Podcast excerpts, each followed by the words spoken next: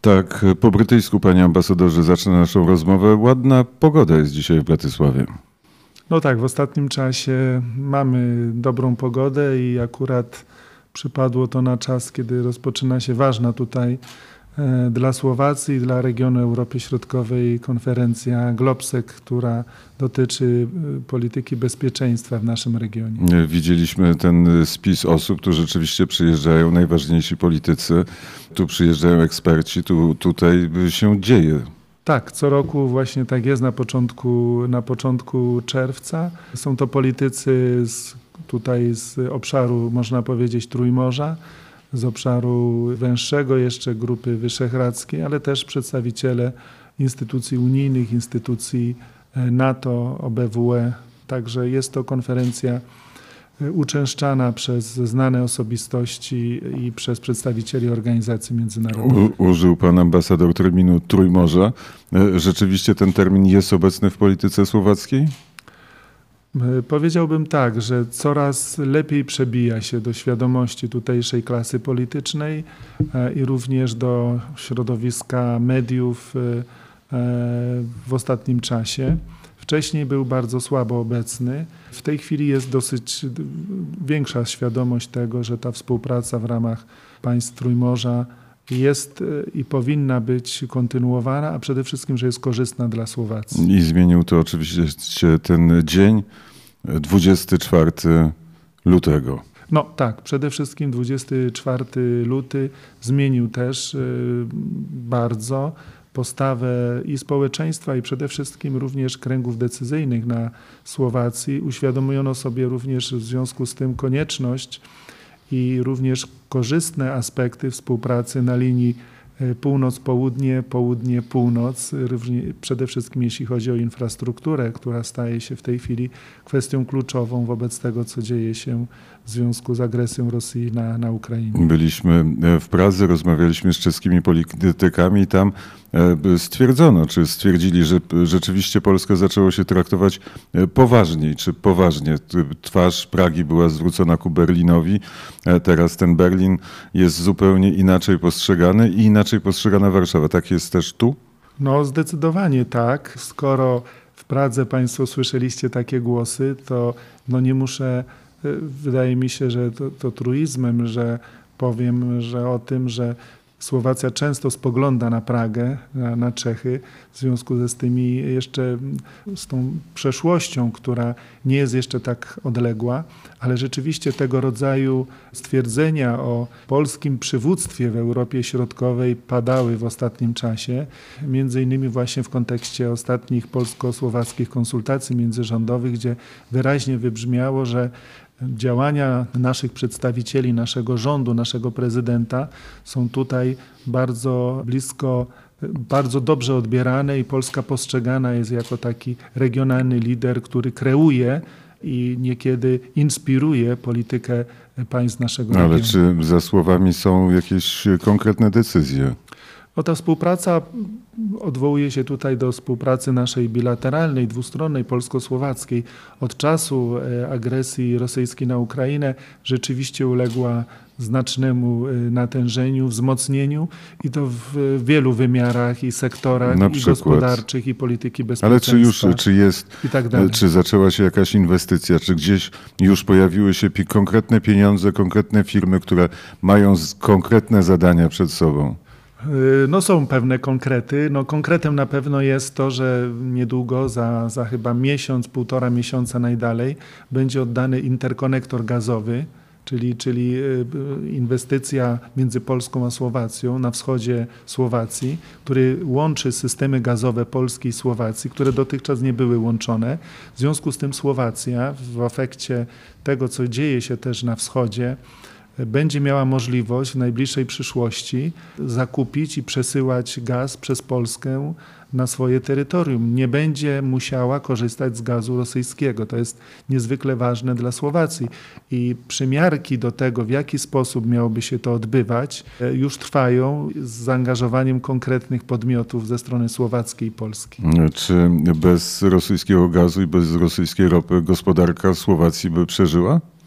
No myślę, że w tej chwili nie, dlatego że Słowacja jest jednym z najbardziej uzależnionych y, od dostaw rosyjskich w tej chwili i gazu, i ropy naftowej krajów Unii Europejskiej. No z uwagi na to, że jest to kraj śródlądowy bez dostępu do morza, ta zależność y, też Słowacji jest y, w tej chwili e, no, poważnym tutaj zmartwieniem i problemem. E, na razie Słowacja nie przewiduje całkowitego odłączenia się od dostaw rosyjskiego gazu. Zresztą o tym się na razie na poziomie Unii Europejskiej też jeszcze nie mówi. Na razie jest kwestia ropy naftowej. No tutaj Słowacja wraz z innymi krajami, Czech, Republiką Czeską i, i, i Węgierską uzyskały okres przejściowy, taki dłuższy aby mm, zapewnić sobie w tym czasie inne możliwości dostaw e, z innych krajów, czy też z innych źródeł przede wszystkim. Myślę, że tutaj też w tym kontekście współpraca polsko-słowacka jest też ważna. Mówię tutaj o inwestycjach konkretnej polskiej firmy, Orlen Unipetrol, która się nazywa na Słowacji Unipetrol, a działa też w Czechach pod nazwą Unipetrol Czechy e, i posiada dwie rafinerie w Czechach. Tutaj ta firma działa od trzech lat i też jest bardzo aktywna posiada w tej chwili kilkanaście już stacji benzynowych. Projekty do końca roku są, są bardzo, bardzo optymistyczne.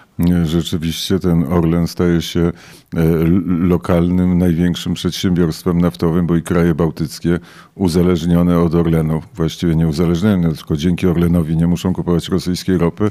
Tak samo pan ambasador mówi, że będzie się działo na Słowacji. Trochę tak się dzieje na, w Czechach. No tak, Orlen staje się takim, Orlen Unipetrol tutaj e, staje się takim regionalnym, bardzo ważnym graczem, jeśli chodzi o, o kwestie energetyczne, no zwłaszcza jeśli chodzi o kwestie dostarczenia e, ropy naftowej i, i, i, paliw ropopochodnych, można tak powiedzieć. Oczywiście wymaga to wszystko czasu, dodatkowych inwestycji ale prognozy związane z, ze współpracą tutaj również dwustronną i regionalną są spore. Zresztą o tym też mówił prezes, prezes Orlenu, pan, pan Obajtek wcześniej, że kraje, które, w których zainwestował dotychczas Orlen naszego regionu, czyli właśnie Litwa, Czechy, Słowacja, Węgry, mogą liczyć w jakiś sposób na, na, na wsparcie, jeśli chodzi o dostawy, o dostawy paliwa gdyby znalazły się w trudnej sytuacji. Także te inwestycje są tutaj rozwijane bardzo dynamicznie i nie tylko dotyczy to samej ropy naftowej, czy też produktów ropopochodnych, budowania, czy też y, budowania nowych stacji paliwowych, ale również inwestycje w tak zwane nowe technologie, czyste technologie. Mówię tutaj o technologii wodorowej, w której Orlen Unipetrol zarówno w Czechach, jak i na Słowacji bardzo mocno się zaangażował i tutaj już są też konkretne projekty i, i niedługo mam nadzieję, że będą już efekty tego. A współpraca wojskowa? Współpraca wojskowa, no jednym z najbardziej tak, takich namacalnych dowodów tej wzmocnionej współpracy polsko-słowackiej, która wynikła w wyniku agresji rosyjskiej na Ukrainę, jest to, że Polska będzie od powiedzmy drugiej połowy tego roku, jeszcze porozumienie w tej sprawie nie zostało podpisane, ale już y, było anonsowane podczas wizyty naszego ministra obrony narodowej Mariusza Błaszczaka tutaj na Słowacji pod koniec kwietnia, że Polska y, przejmie ochronę przestrzeni powietrznej Słowacji do czasu otrzymania przez Słowację zamówionych przez nich myśliwców F-16. I ten tak zwany air policing, który Polska też wykonuje razem z innymi członkami NATO, jeśli chodzi o kraje bałtyckie już od wielu lat, ten air policing będą wykonywały polskie siły powietrzne, polskie F-16. No, tak myślę, że, że nie potrafię w tej chwili daty powiedzieć takiej dokładnej, ale myślę, że to będzie od września, października tego roku, do czasu otrzymania przez nich nowych myśliwców, czyli, czyli do 2024 roku. Premier Słowacji w którymś momencie powiedział, że e, Słowacja też czuje się zagrożona przez rosyjską, e, rosyjską agresję. Jak duży jest w tej klasie politycznej słowackiej strach e, przed tym, że ta wojna może, może przejść granicę NATO?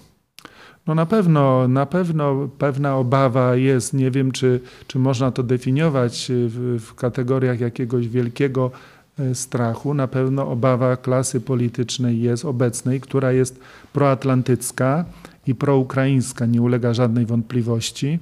E, no, z uwagi również na to, że Słowacja dostarcza również własnymi kanałami uzbrojenie, żywność, medykamenty dla Ukrainy własnym korytarzem transportowym przez Uszchorod między innymi. Ma przecież ponad 100-kilometrową granicę z Ukrainą. E, pomaga też uchodźcom, którzy się tutaj zatrzymują. Głównie są to uchodźcy, którzy jednak przekraczają granicę e, ukraińsko-słowacką i podążają dalej. Stosunkowo niewiele osób się tutaj zatrzymuje, ale do tej chwili chyba o stały pobyt tym, tymczasowy pobyt raczej poprosiło około 70 tysięcy Ukraińców, którzy przeszli przez granicę ukraińsko-słowacką. Także te obawy są, natomiast y, społeczeństwo słowackie jest troszeczkę y, inaczej mentalnościowo patrzy na Rosję. No, wynika to z pewnych innych doświadczeń historycznych od nas, od, od Polski. No i należy to w jakiś sposób też y, rozumieć. Ale inne, czyli jak? Czyli powiedzmy, że jest generalnie bardziej pozytywnie nastawione wobec Rosji. Tak Nawet po 24 lutego? Y, to pozytywne spojrzenie na Rosję zmniejszyło się po 24 lutym, ale dalej jest stosunkowo wysokie, jeśli popatrzymy na społeczeństwa na krajów naszego regionu.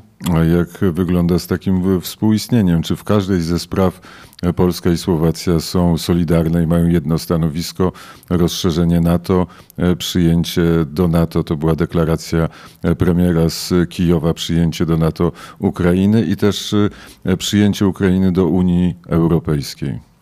No ja myślę, że w tych kwestiach takich generalnych i podstawowych dotyczących wsparcia dla Ukrainy na pewno nie ma żadnych różnic między stanowiskiem Polski a stanowiskiem Słowacji. Działamy tutaj razem. Wszystkie nasze deklaracje wspólne na forum Unii Europejskiej czy też NATO dotyczące Ukrainy, wspólne listy premierów są uzgadniane i są podpisywane przez obydwa kraje. Jeśli chodzi o starania Ukrainy o wejście do Unii Europejskiej, tutaj absolutne poparcie jest ze strony wszystkich rządzących elit politycznych na Słowacji, od pani prezydent po rząd y, i szefa parlamentu. E, tutaj nie ma między nami żadnych różnic. Jeśli chodzi o wsparcie takie konkretne dla Ukrainy również. Co do NATO, y, myślę, że tutaj Słowacy są, Słowacy są bardziej ostrożni. Natomiast y, samo rozszerzenie NATO generalnie, jeśli chodzi o tą flankę wschodnią, czy też Bałkany Zachodnie, tutaj między nami nie ma żadnej różnicy, że, że działamy rzeczywiście wspólnie jako taki dobry tandem. Jako bukaresztańska dziewiątka. No tak, bukaresztańska dziewiątka to też jest format, który na Słowacji coraz bardziej się przebija do, do, do takiej świadomości społecznej i medialnej. Wcześniej, nie ukrywajmy, słabo, słabo istniał.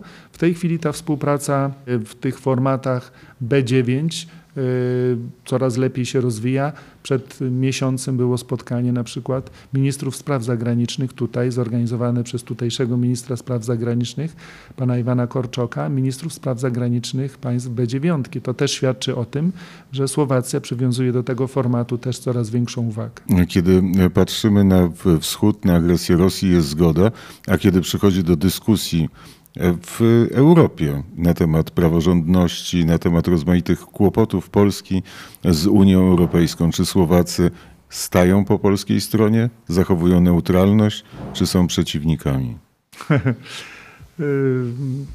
dosyć, dosyć niełatwe pytanie, powiedziałbym. Ale oczywiście odpowiedź jest tutaj też jak najbardziej, może być jak najbardziej konkretna. To znaczy, Słowacja ma obecna koalicja rządowa, która przejęła władzę na początku 2020 roku e, na wiosnę. Jej priorytetem e, tej, tego rządu obecnego koalicyjnego była walka z korupcją i walka o praworządność na Słowacji.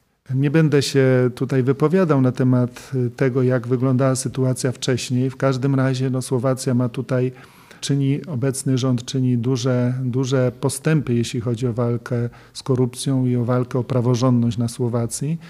I dlatego dla obecnego rządu ta sprawa jest y, niezwykle istotna, delikatna też pod wieloma względami, bo ta, ten proces y, przywracania praworządności na Słowacji trwa wciąż. Przygotowywane są nowe, y, nowe ustawy i, i, i nowe działania.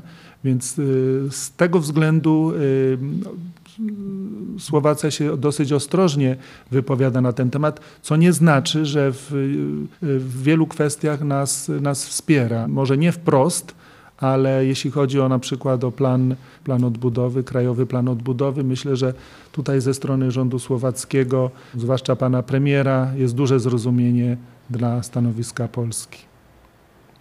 Bardzo serdecznie, panie ambasadorze, dziękuję za rozmowę. Również dziękuję i serdecznie pozdrawiam.